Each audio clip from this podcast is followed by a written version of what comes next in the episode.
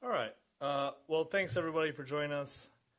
It is the Flashpoint Podcast. My name is Owen Higgins. I am your host, as always. Uh, today is Tuesday, November 1st. We are one week out from the midterm elections. Probably going to have an open phone line show for that, depending. It will either be uh, resignation themed uh, podcast of people calling in and talking about what they think of the results. Either way, I hope you will join us live if you are on the app, if you're listening live or on replay here. Uh, would be great to see you. But before that happens, we're going to need to pregame it. We're going to need to kind of figure out what's going on uh, with that election. And joining me to talk about that is returning champ Nikki McCann Ramirez journalist at Rolling Stone, formerly of Media Matters. Nikki has been on the show a number of times. Uh, Nikki, I don't know if you know this or not, but last week I had uh, your replacement at Media Matters, Kat, who now is the person who has to listen to Tucker Carlson, and she came on, and we had a Tucker Carlson themed conversation, uh, kind of right on time for Halloween. So uh, that was fun. We, we we talked about that. We also talked about uh, Nikki's work a little bit. Uh, so that was an enjoyable conversation. But uh, now Nikki, again, like I said, is at Rolling Stone, and so we are welcoming her as the political news reporter there. Nikki, how's it going? How are you doing? So much for having me back. And yeah, I did listen to the episode with Kat. Kat is fantastic. She is one of my favorite people in the world, and I'm so glad you had her on. She's great. Yeah, definitely um, felt uh, her her commentary on a lot of those Fox figures, I felt like I I I felt like I'd been like I had known her for a long time with the stuff she was saying. It was very all all very familiar. So that was a lot of fun. Um, oh yeah, it's a it's a job that changes you. yeah, yeah. She, I mean, a, a, a, number of times I was like, oh yeah, no, I know, I I, I agree with that one for sure. Um, and just being able to to talk shit about Hannity and and just all of these mutants uh, over there, but. Um, let's let's leave the Fox shit talking for later if if if we get to it. But uh, for now, I've heard this stuff before. So, like I said, uh, can you tell us a little bit about some Republican of the stuff nominees from the former president about you know plans for like election denial? I think a lot of people are very nervous, justifiably nervous, that we're going to see a bit of a repeat of the conspiracies that took place in the aftermath of the 2020 election. We've of course been monitoring all the like gaffes a notable event of the major Senate races, including the clashes between um, Warnock and uh, Herschel Walker, as well as and Fetterman. I think really what everyone's just holding out to see right now is we're a week out. There's kind of like, you know, the last minute push to get every message you can get into the airwaves before people cast their votes. I think this week actually I have a big meeting to like talk coverage tomorrow. But this week we have dueling Obama rallies and Trump rallies. Both of them will be like stumping for their candidates. And I think really what we're going to be seeing in these next few days is sort of that last minute push to grab undecided voters. I think most people at this point have probably determined who they're going to vote for there's a nice little cohort of undecided swing voters that you know are kind of just like uh gonna go with a gut decision last minute.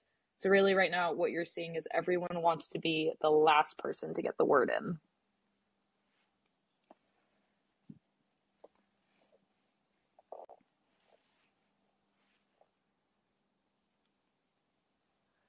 Yeah and and they're they've been talking about some interesting stuff. Uh, I, I guess that's kind of one way to put it right? Where where you have um, on on the one hand you have you know the the, the GOP are running basically mm-hmm. on crime and kind of attacking uh, the Democrats with the normal kind of tax and spend attacks. Uh, and then and and you know also t- doing a lot of you know uh, anti-trans stuff and and that, those kind of attacks and then uh, you have the Democrats who so from from kind of the outside looking in, it appears like they don't really have much of a coherent message. Uh, do you think that that's a fair assessment of what's going on? You know, I don't really live in a in an area where, you know, I'm seeing a whole bunch of uh, campaigning back and forth uh, outside of the governor's race. Yeah, I Uh, think but I'm sure the that Republican you know, in Pennsylvania they're been probably tight. seeing a little It's bit more. been But what kind of concise. message They are you kind of seeing? Commit to the bit in the most from the like horrendous parties. ways you can imagine. But their entire messaging strategy has been crime in the economy with like a little bit of abortion on the side. It's been everything is about inflation, everything is about gas prices, everything is about rampant crime in cities and criminality and you know like opposition to criminal justice reform. I think a really good example, like if you set aside the conspiracy theorying of where we saw that kind of messaging, was the attack against Paul Pelosi. That even before the like insane conspiracy theory started, the reaction from many prominent Republicans, including people on Fox News, was to say, look, this happened in San Francisco. This is an example of how crime is affecting everyone. If you know the husband of the Speaker of the House can get attacked, who's to say you are safe? Their messaging has been so tight this cycle. They do not break rank. And I think it's the Dem- Democrats are in a difficult position because, as we know, with every midterm, the party that's in power struggles.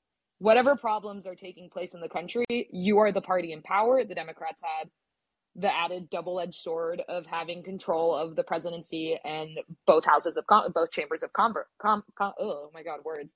Both chambers of Congress. So there's really no one they can point to to be like, well, you were in charge of this. This is why it's going wrong. They have to take a, a lot the brunt of a lot of that criticism. So added on top of the fact that you know you are the party in power, you t- tend to do worse in midterms. I think Democrats there's sort of a dual sense here. One being that they kind of arrived late to their cohesive messaging and that they peaked a little early. I think a lot of people are hoping that the sort of surge in voter registrations, in voter enthusiasm, and sort of fundraising and mobiliz- mobilization that happened after the Supreme Court overturned Roe v. Wade is gonna carry or at least kind of buttress the shift in voters that has ha- been happening over the past like couple weeks because Democrats were kind of still holding really strong. They're holding strong in a lot of places. I think as of now, most predictions and you know you can only trust polls so much, but most predictions have that the that the Republicans are likely to take the House and Democrats may or may not keep the Senate. Most of the places I'm looking at are calling it a toss up. But I think the reality is that Democrats are struggling in this these kind of like last couple days to come up with a cohesive good response to Republican messaging and I think one person that I would have trotted out a lot earlier if I was a Democratic strategist is Obama. We have seen him stumping for various campaigns. His speeches have been going viral. And if you look at the messaging Obama is putting out, and I think it's worth t- touching on the fact that, like, right now, the two biggest names campaigning for the parties are both former presidents. Um, if you look at what Obama's saying, it's a lot of focus on economics, a lot of focus on the threats to Medicare and Social Security. It's kitchen table issues. And I think there was a lot of confidence from Democrats going into this race and kind of the mid tier of this race that abortion would kind of just like seal the deal for the midterms and that you, these kind of bigger, loftier institutional arguments they were making about, you know, threats to democracy, the violence against lawmakers, um, the threat of the still existing threat of election misinformation with Trump continuing to be a major figure in Republican politics. I think all those things sort of led to Democrats peaking a little early, and now they're kind of struggling to find their footing and really bring together that closing message. Whereas Republicans have just been consistent for like the past six months on this messaging.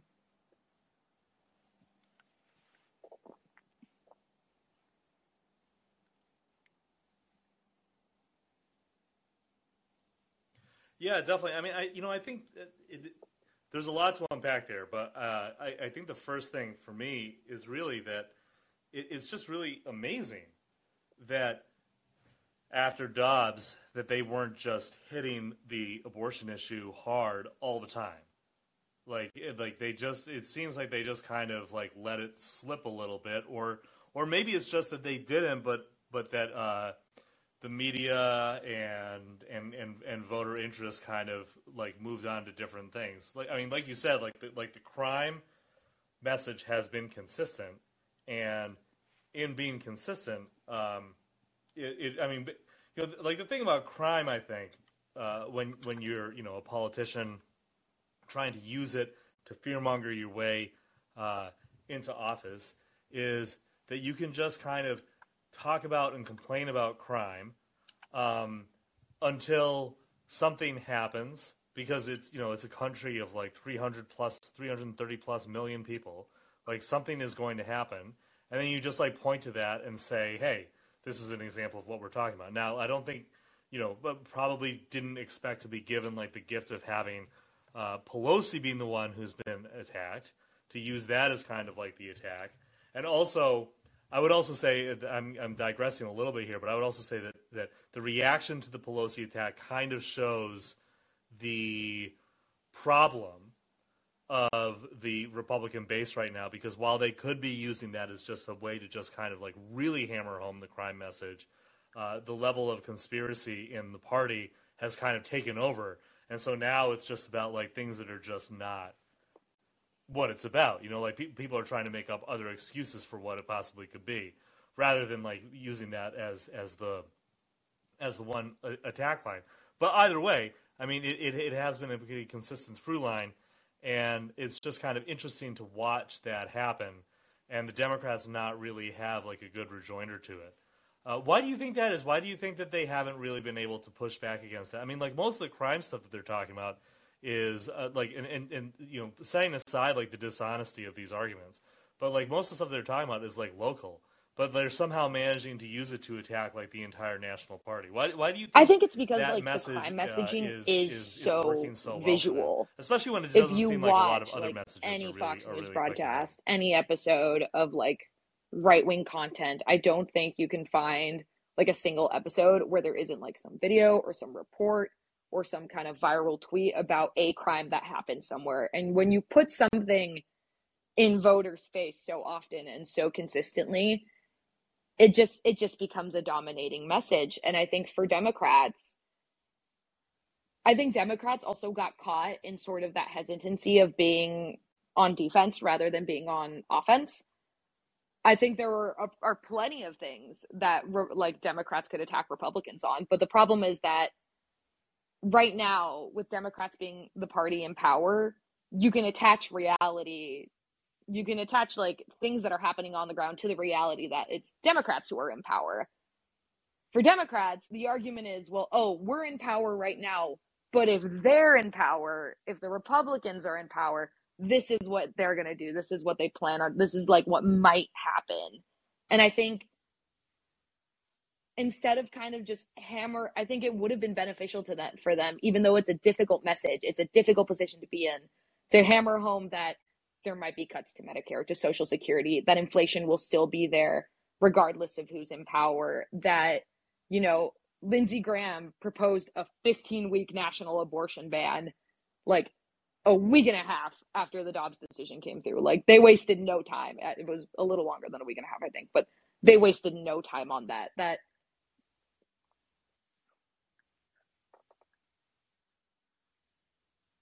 Truly. It was it was Oh, it was pretty and, short like, after, and it was I you could almost like hear Mitch McConnell screaming, "Shut the fuck up!" I have not, like you know, like from the other liking, room. he said capitalized as much on the actual accomplishments, accomplishments and gains that they've made as I feel like they should have. I think that they kind of just got a little, they froze. They got caught between this, like, okay, we're being attacked on all sides on the economy and on crime. And, you know, we had these like really hard fought battles for, um, what was it, the Inflation Reduction Act, all these kind of protracted negotiations we had with, with Manchin that at the time seemed like very hard won and people kind of criticized for maybe not doing enough here or there. But instead of kind of like rolling out the red carpet and being like, hey, here are all the things we've done. We've got student loan debt. We are like decriminalizing, um, we are clearing convictions for people who've been convicted on like possession of marijuana. We're doing all these things. They kind of just, I, I, I feel like they clammed up. I feel like I haven't seen the messaging that I've wanted to see until like this last week. And it's disappointing because I think it's kind of when we consider the implications of losing the House, losing the House means that Biden's legislative legislative agenda is pretty effectively dead. If you don't have the House, most things are a non-starter. Keeping the Senate would mean that we can that the Democrats can still do confirmations, they can still like maintain hearings and like have certain control over messaging and things like that. But losing the House really will be like two years of a of a half lame duck, you know? So I think the Democrats needed to go in harder on that message that a vote for the Democrats was a vote to maintain policy that was happening, policy that despite yeah, like, you know, the hard fought battles with Manchin and Sinema was still resulting in legislation, legislation that is popular, that is beneficial to people. And I also think uh, one of the things that the Democrats are struggling with right now is that a lot of the big packages they they passed we're not going to be seeing the effects of those for another like five years to a decade. So, mm-hmm.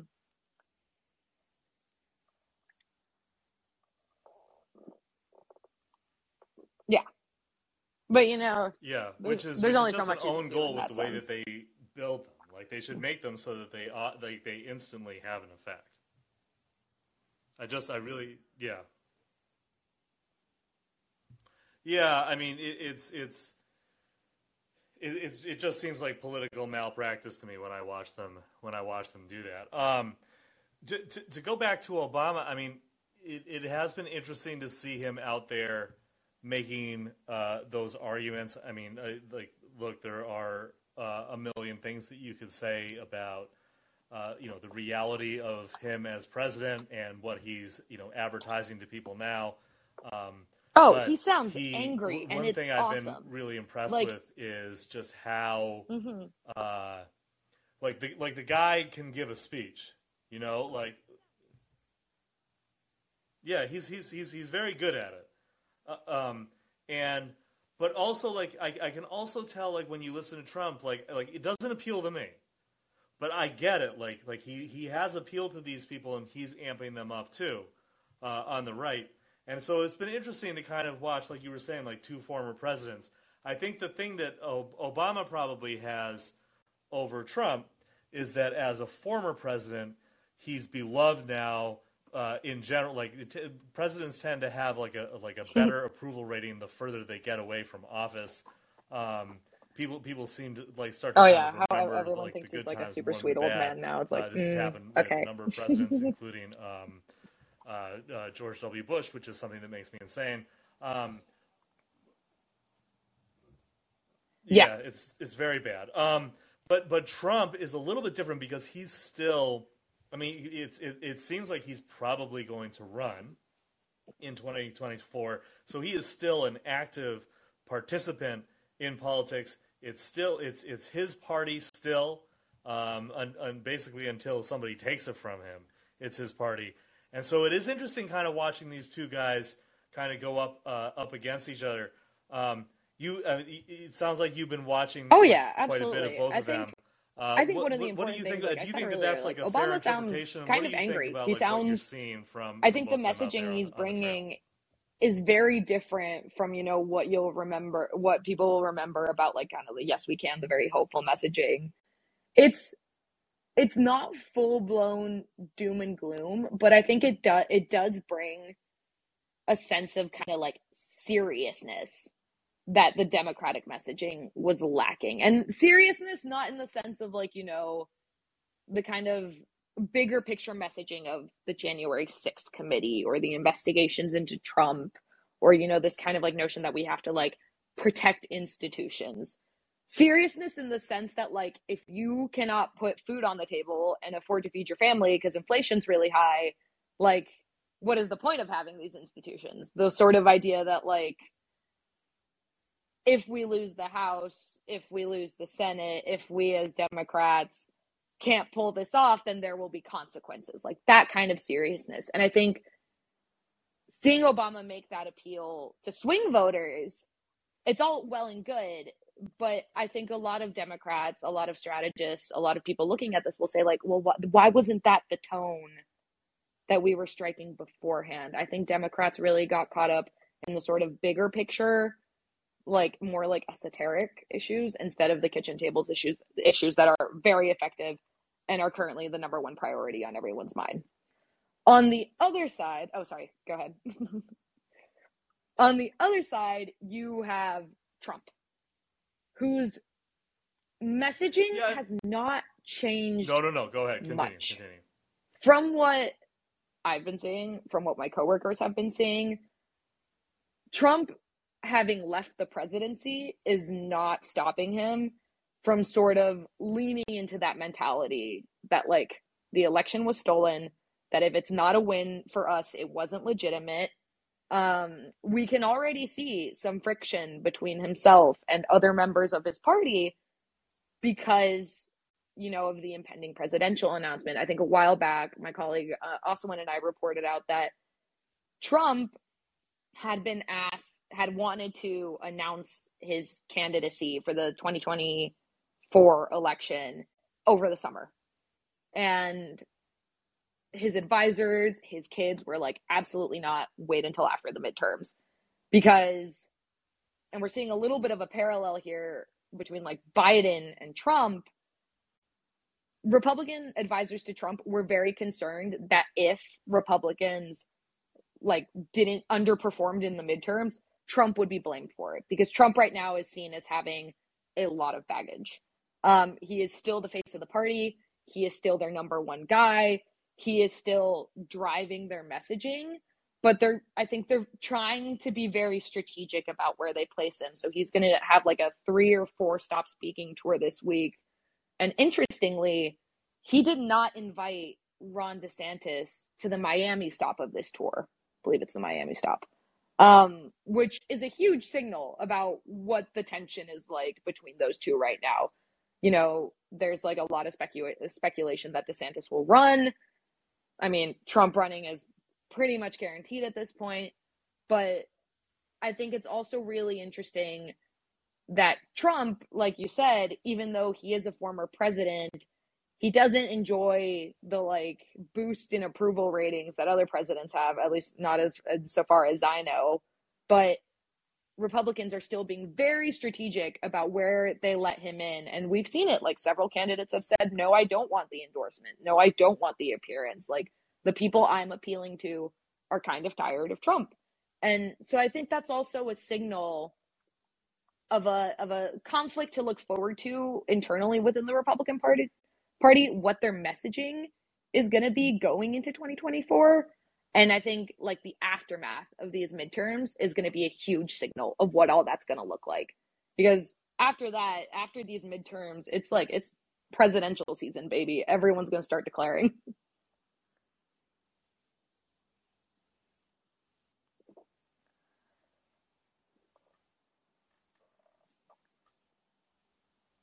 Yeah, it's going to be on. Um, I, I, first thing I would say is if anybody in the chat wants to join uh, the call, feel free. Uh, you certainly don't have to, but if you want to uh, join us to comment or ask a question, um, just just jump right in the queue.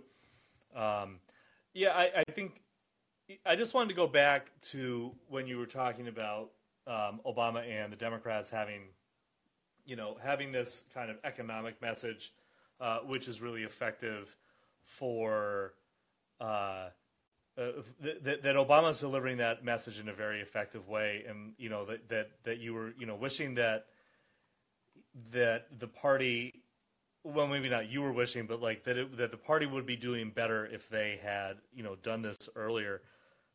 And it strikes me when you say it like it it, it is kind of like they seem to have approached this election like they've approached every election to diminishing returns for years, where rather than try to activate the people who their policies are ostensibly helping, or the people who uh, who would be who, who would be helped by the policies that they're, that they're talking about, people who would be uh, like like seeing like difference in in their uh, in their day to day lives because of legislation. Um, try, trying to activate the youth vote, trying to activate uh, activists. Instead, like they really did seem like once again like they were kind of following this. It's like kind of like this MSNBC model where what they do is, um, and I'm talking about the commentators there, like they they talk about how you know there's like the moderate center, center left, and center right need to come together to like protect institutions, and that's the most important thing. And like you know, we were having like all of this talk and and attention paid uh, to um, to uh, to the January sixth hearings uh, at at the expense, right, of of actual um, of actual kind of bread and butter economic stuff. And so, uh, you know, that's kind of like a long way of saying, like, I don't know why they always prioritize this stuff because it doesn't really seem to turn people out that much. But it always seems like every single time that we have one of these elections, it always seems like it comes down to the last like week or two, and it's always the same story where they've kind of neglected their base and they kind of just expect that their base is going to come out and vote for them, and then they realize they look at the polls, they realize that might not happen, they start scrambling. Um, and it, it, you know, for somebody who, uh, like, I mean, as I'm sure with you as well, like, you know, when you're reporting on this and watch this, it's just, it's really confounding to watch. Like, I don't understand, like, why they divert. And that's why I was saying earlier that, like, I wish they would just, like, stick to, like they should have just stuck to the abortion issue and stuck to economic issues because that's and just like hammer that stuff because as you're saying the GOP did that and they have that one consistent message and look at them now like they look like they're they're probably going to take at least one if not both houses of Congress while if you you know if, if we were having this conversation two months ago uh, it was still kind of up in the air it was like a coin flip that like hey it's possible that the Democrats could hold the stuff no, um, I, I, think. And anyway, I that, think that's, that's a little bit correct. of a rambling And again, I want to like couch um, this all. Do you think that there's truth to that, or do you think that I'm, under I'm the being premise a little that like the Democrats, the Democrats are no matter which way this race was going to go, no matter no matter what their messaging was, they were in they're in a tough position. Like they're the party in power. There is inflation. I think we just had GDP growth growth this last quarter, but there has still been there's still this like looming threat of a recession. So the battle was always going to be uphill. I think your point about Democrats neglecting their base is very true and very important. And I'm going to tease here a piece that, if everything goes to plan, will come out tomorrow that I wrote. Um, and it's about Hispanic voters, well, like Latino voters. And this trend I have noticed that I'm not going to talk too much about about the ways conservatives are making overtures to Latino voters. And this isn't necessarily politicians. I don't want to give too much away because I want you all to read the piece. But it speaks to this trend where in Miami Dade County, in Texas, in all these battleground states, especially southwestern states, these voting blocks that used to be solid Democrat reliable votes are just being eroded, not by just like single digits, but like double digits by Republicans. And I talked to someone from the RNC recently about this and they straight up told me like we modeled our strategy for outreach after the Obama campaign. After all the grassroots work they were doing to just show up in communities and say what are you what do you need? What are you worried about? What are the issues that like are on the top of your mind? And I think for most people right now it's economy, crime, immigration, these issues that are just at the very forefront that they can see very immediately in their life in their life around them.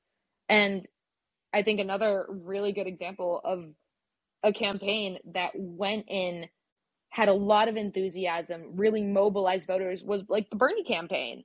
It was all, I think Democrats, for some reason in this midterm election, I felt like there was just kind of an abandonment of that principle of like grassroots outreach, of door knocking, of going out into communities and really kind of figuring out what the tailored messaging needed to be for each individual district, for each individual race. And I think that was missing a lot in this election. And if I just completely missed it and blanked out on it, I apologize, but I, I didn't see it.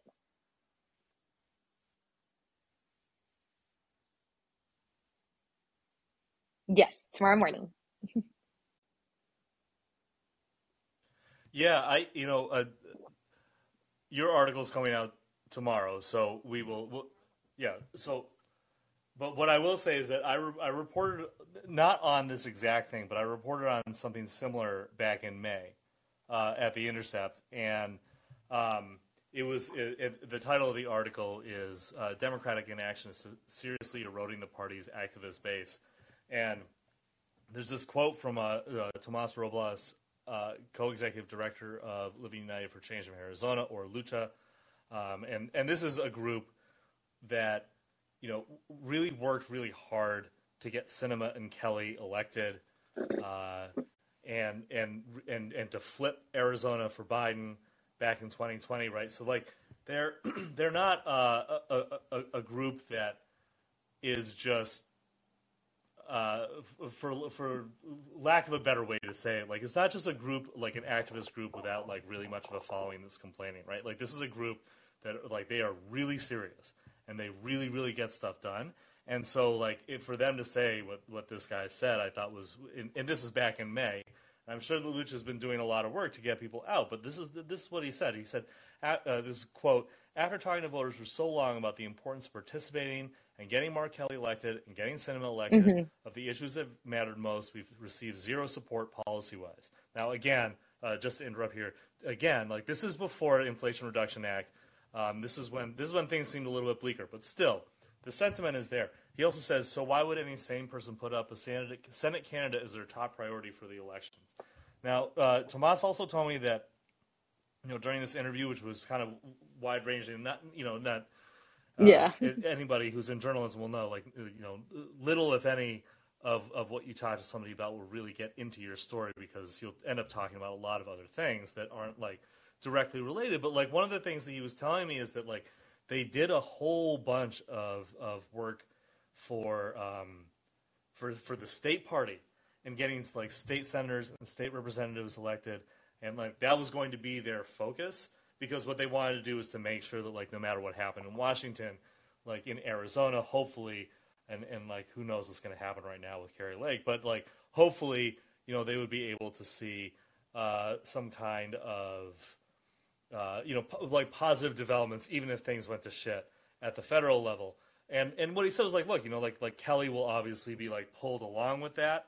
Um, and I thought that that was interesting because a lot of the time when you hear about like federal statewide elections, like especially like in Texas, uh, with with uh, Beto O'Rourke, right? So um, his his campaigns because they were so like kind of based on his celebrity, yeah, which like you know was was was certainly annoying in a lot of ways, but the, he was able to like bring along a lot of candidates with him, right? And he was able to like to like help to, like not change the balance of power in the state, but to kind of like help kind of push things forward. And the same thing has happened on the other side with, with the GOP. A lot of GOP candidates have done this as well. Trump certainly did this in 2016. I think I would argue that he did it in 2020 as well, just kind of bringing people like like kind of in their wake. Um, but the way that that that Robles and and other people were talking about um, these these races that they were saying like really it's like the state uh, we're trying to really do the state stuff, and obviously, like the people in the federal will kind of be brought along with it. And it was just an interesting kind of reverse of the way that things usually are.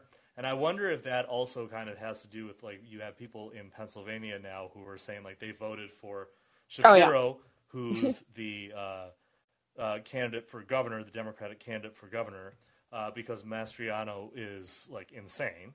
Um, but that they but that they're like that they voted for Oz because they felt like they felt that this one young woman said that she voted for Oz because she basically oh, said that she didn't goodness. feel that he was going to uh, vote to like take away her right to an abortion and that he seemed like more stable and sane and it's just like a really interesting like yeah it's it's I'll see if I can find it while you reply here but it's just like interesting to like kind of like see the way that the politics in the midterm is, is different.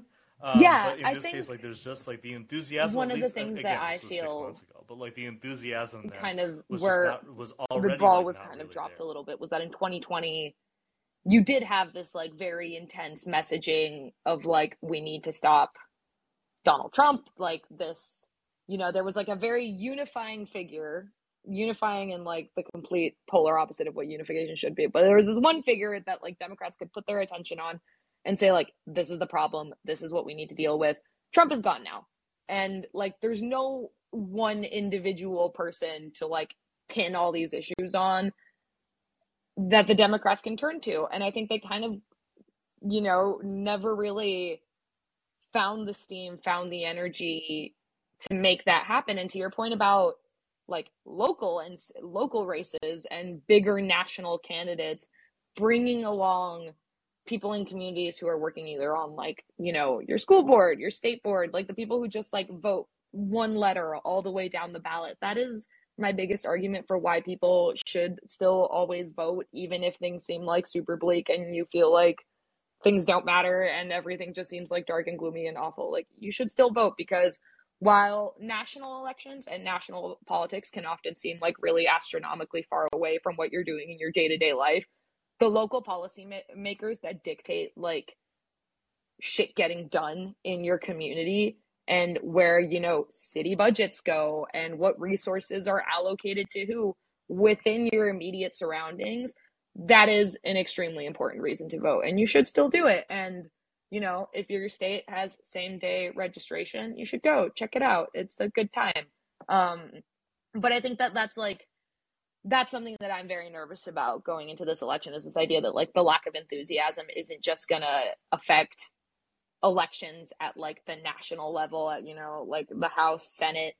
It's gonna have downstream effects throughout communities all across the country, particularly like in states like Ohio, where you know they're voting using a gerrymandered map that is currently still in litigation. I believe it's there's a lot of things there's a lot of implications to this election beyond just the House and the Senate, and that's a a prospect that I don't think we talk about enough because this politics are often just like a horse race. It's like who has enough votes, who has control of what, who did, who's doing what.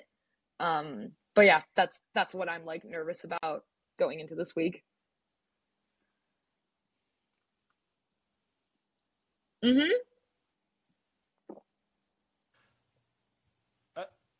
Yeah, I mean, I mean, there's also like a question of like like low information, right? Like, uh, uh, like I mean, if if you think that, um, if you're you have something Oz, else coming, like just as an example, right? Because you think that he's not going to vote with the party when it comes to taking away your yeah, rights to an abortion. and... Like I, I, like, yeah, like I have some news for you, but then it's also like, but but really, like, who's to blame for that though?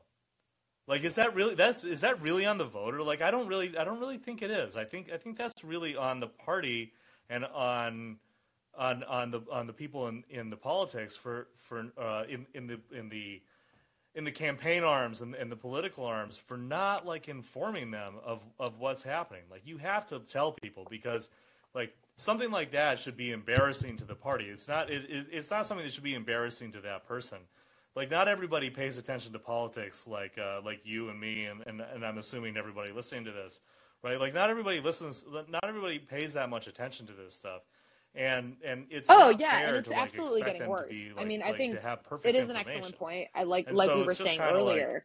And like you said, I the party know. I don't know. It's bad. The fact that like the abortion messaging wasn't just being hammered all day, all the time.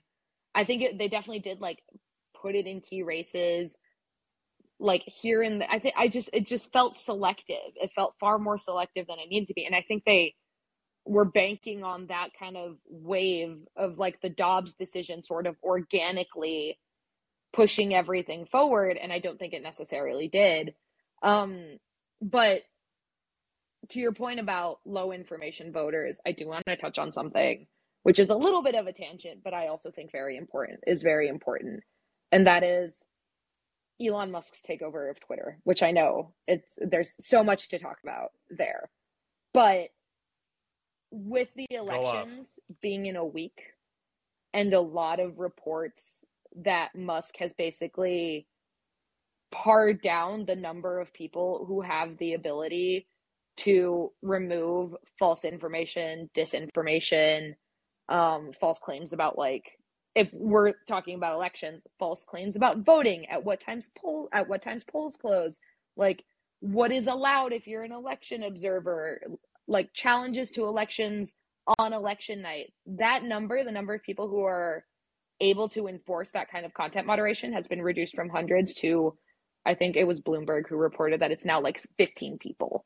And that to me is probably one of the more alarming things in the aftermath of this election. There are candidates who have kind of softly or either directly refused to to acknowledge or to accept that they will there's candidates that have said that they would be skeptical or would not accept an election result that involved their loss and from my colleague Asawin also reported out a story recently that like Donald Trump himself is already planning on challenging these election results. So we know the chatter is there that in the aftermath of this election, we might have a situation similar to what happened in the aftermath of the 2020 election, where there are challenges to election results, intimidation of voters, intimidation of poll workers, and the social media platform that is the biggest hub for journalists and politicians and like breaking news information now has its owner like personally doing content moderation. Just like sitting there in his mentions checking who has tabbed him to be like hey is this allowed? And that's that's a horrifying prospect. And i think we're not in a place where the issues of the 2020 election and January 6th and all of the downstream effects of election misinformation have been resolved. So this is just my PSA to everyone to be super ultra cautious about everything you see on the internet this week, particularly stuff you see on social media, particularly if it's on Twitter.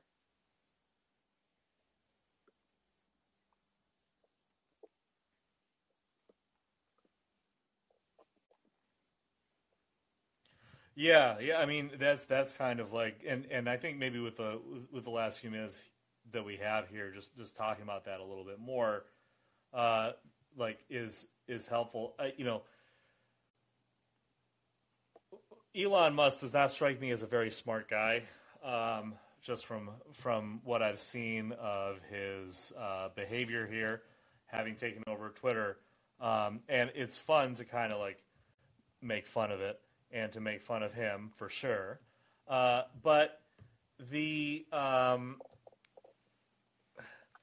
the reality that you're talking about, his his refusal to really address misinformation, disinformation, um, and and this is he's not really coming at this from any kind of philosophical point of view, right? Like there's if if, if you want to have an, an, argument and a discussion about like whether or not these platforms um, have have a responsibility to address that stuff, and and whether or not like you know they, they should adhere more to a kind of free speech absolutism like that's totally fine. I think that's I think that's uh, a, a, legitimate argument to have, um, but that's not the argument that he's making or having. The argument that he's making is he just doesn't really care about it and he doesn't want to do it, and he, I feel like he's kind of like the dog uh, that caught the car here. He doesn't really know like what he's doing with this platform that he bought for really like no discernible reason, and he and and like you're saying, like him buying it now, um, when it comes to kind of getting the right information out there is is like the worst possible uh, scenario for kind of any kind of accurate information as as the election is going because with with one week to go, uh, you have this guy who's who's like you know trying to fire an entire team of people if they don't like like put together this ridiculous like subscription tier that he wants to have. Um, like that's what he has the engineering team doing. He's talking about laying off like 75% of of the staff. And you know twitter is a website that you know is is is not used by a huge amount of of the US population certainly not compared to Facebook uh, Facebook's troubles like notwithstanding but uh, it is the most important website for mm-hmm. how uh, the discourse is shaped, how arguments are shaped, how politics is basically run right now, and it has been for like the last like six to seven years. And so, if you have that now under the control of somebody who doesn't really give a shit about how any of this stuff works, and you know, like like we've seen, like like people, I've seen people like armchair diagnose him and be like, well, this is just like a manic episode. You know, he's just doing this and this. I'm like, no, he just doesn't care. He just doesn't really think about this stuff, and he doesn't care about it. So, so what's happening is oh, he's absolutely. just kind of letting no, these aspects just kind of. I think the moment apart. where like it really hit and that's putting us into a situation Monday where we just don't morning really know, after on. like the weekend had passed from Friday at Friday morning when Paul Pelosi was attacked. Monday morning there were like four separate hashtags that were trending for most of the day, all of them related to conspiracies regarding the Paul Pelosi attack. And historically, Twitter, whenever a hashtag of that nature shows up, even if it's not like on the like politics or news page, even if it's just in like the what's happening bar, um, Twitter can remove that hashtag from like what's happening and, you know, like assess it for misinformation and they can unremove it if they find out that it's like something benign. Those tags were trending all day. And then the next day, we find out that the majority of the moderators on the website or the people with like executive monitor moderating power have had their tools deactivated. And we've seen reports in Arizona of sort of like paramilitary militia types standing outside of polling places and near like ballot drop boxes and you know kind of like filming and sort of intimidating voters and just you know kind of being this presence around ballot boxes. We saw a couple months ago um, ron desantis arrest a bunch of former convicted felons who voted in the 2020 election thinking that they were eligible uh, eligible to vote many of them being told by the government of Florida that they were eligible to vote. So we're seeing all of these voter intimidation tactics. We already see the signs that like polling places are going to be super scrutinized that there might be misinformation. Like there was last election about people some people telling other people like oh the polls closed at a different time. Or you know if you're still in line at like 5 p.m maybe you can't vote. That kind of information if there is no mechanism to sort of be an initial filter and kind of sort out like okay we know this is not reliable. We know this is bad. We don't want people seeing this and you know making decisions based on bad information on a platform the size of Twitter, it's going to be it, it could be catastrophic. Um, and I like Musk doesn't have anyone to answer to. These people don't have anyone to answer to, and that's another layer of concern and just like awfulness is that things could go extremely wrong. There could be, you know, massive misinformation campaigns and there's going to be like no accountability because this this is now like a one man show. And that to me is just like I, I i don't know what to do about it. I don't know how you even be, begin to approach that situation.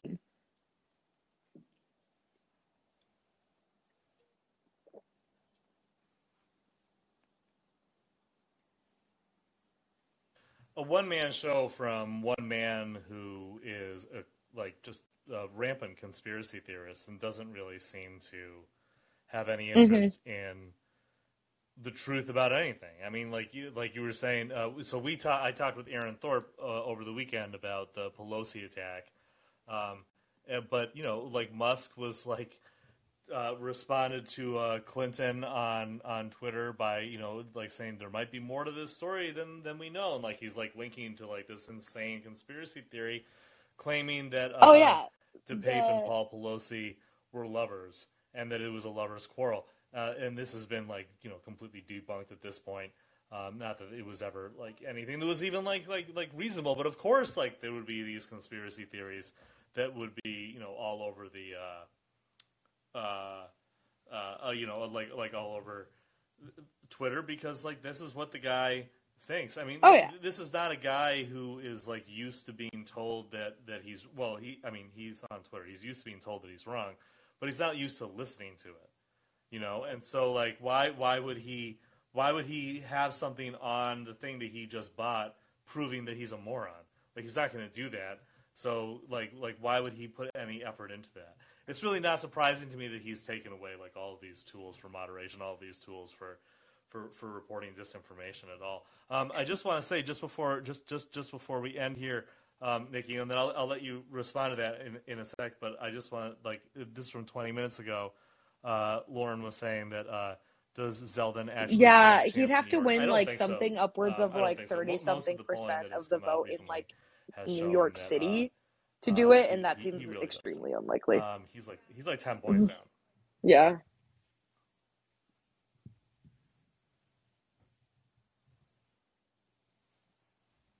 Yeah, that's just impossible. I mean, it, it, it, he's he's that's just not going to happen. Um, even even Yeah. with the lower turnout, I just I just don't don't see it. And and of course, there's also like you know, it's it's not just New York City. Like there's like the whole kind of like little blue line going up to Albany, and then like you know like the little blue pockets uh, throughout the state. It's just it's very it just feels very unlikely.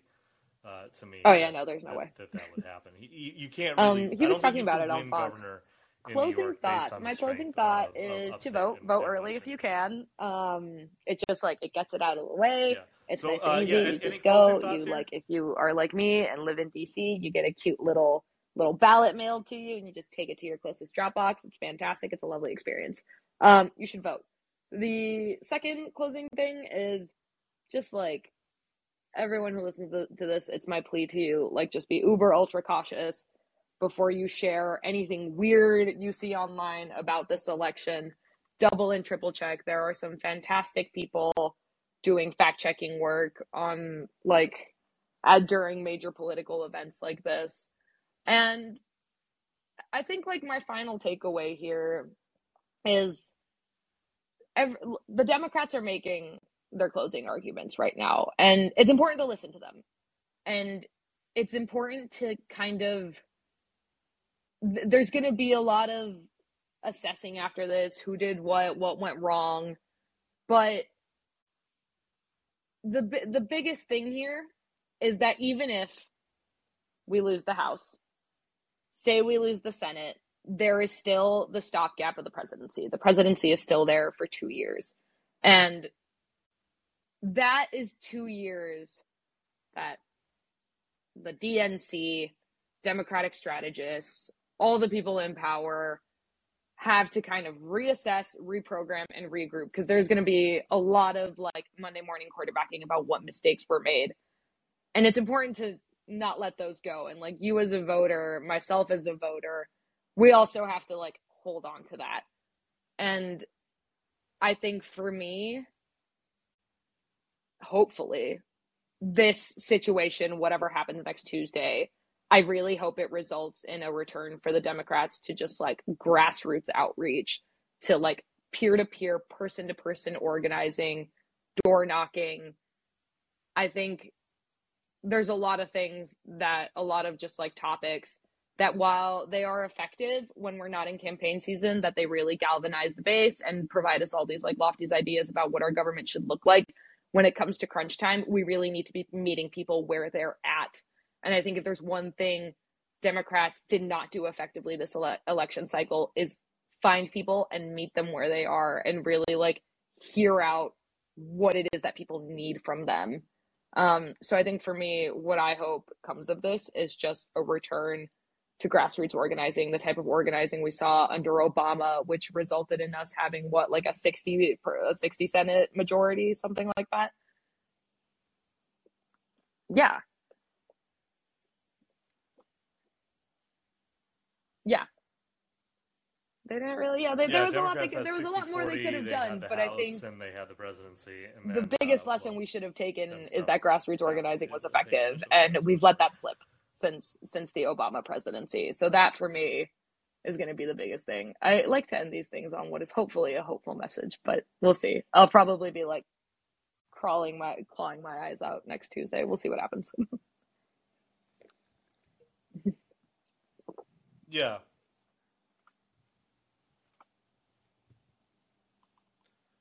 Yeah, I mean, I, I think I think we kind of my closing thought, jumping off of that, would be that like, um, uh, Obama came into office with like a huge groundswell of of grassroots organizing behind him, and then decided to like kick it to the curb.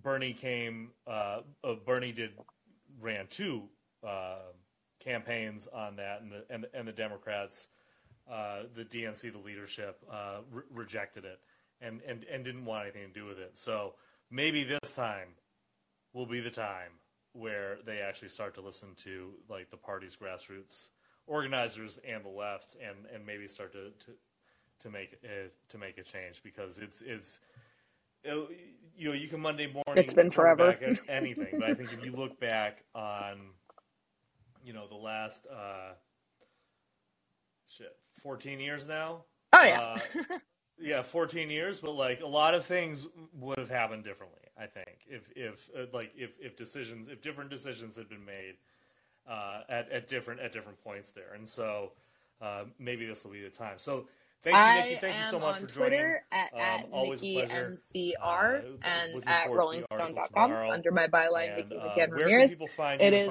always a pleasure to be on, Owen. Um, you know, I hope everyone has a fantastic week. Uh, I hope people go to like fun election parties and have a good time.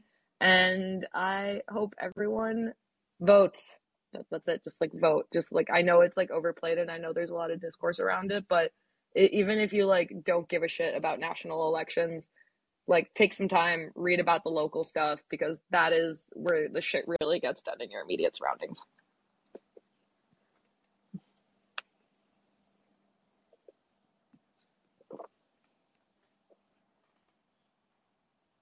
Yeah, vote. De- definitely vote in your local and state elections for sure. That is, with without a doubt.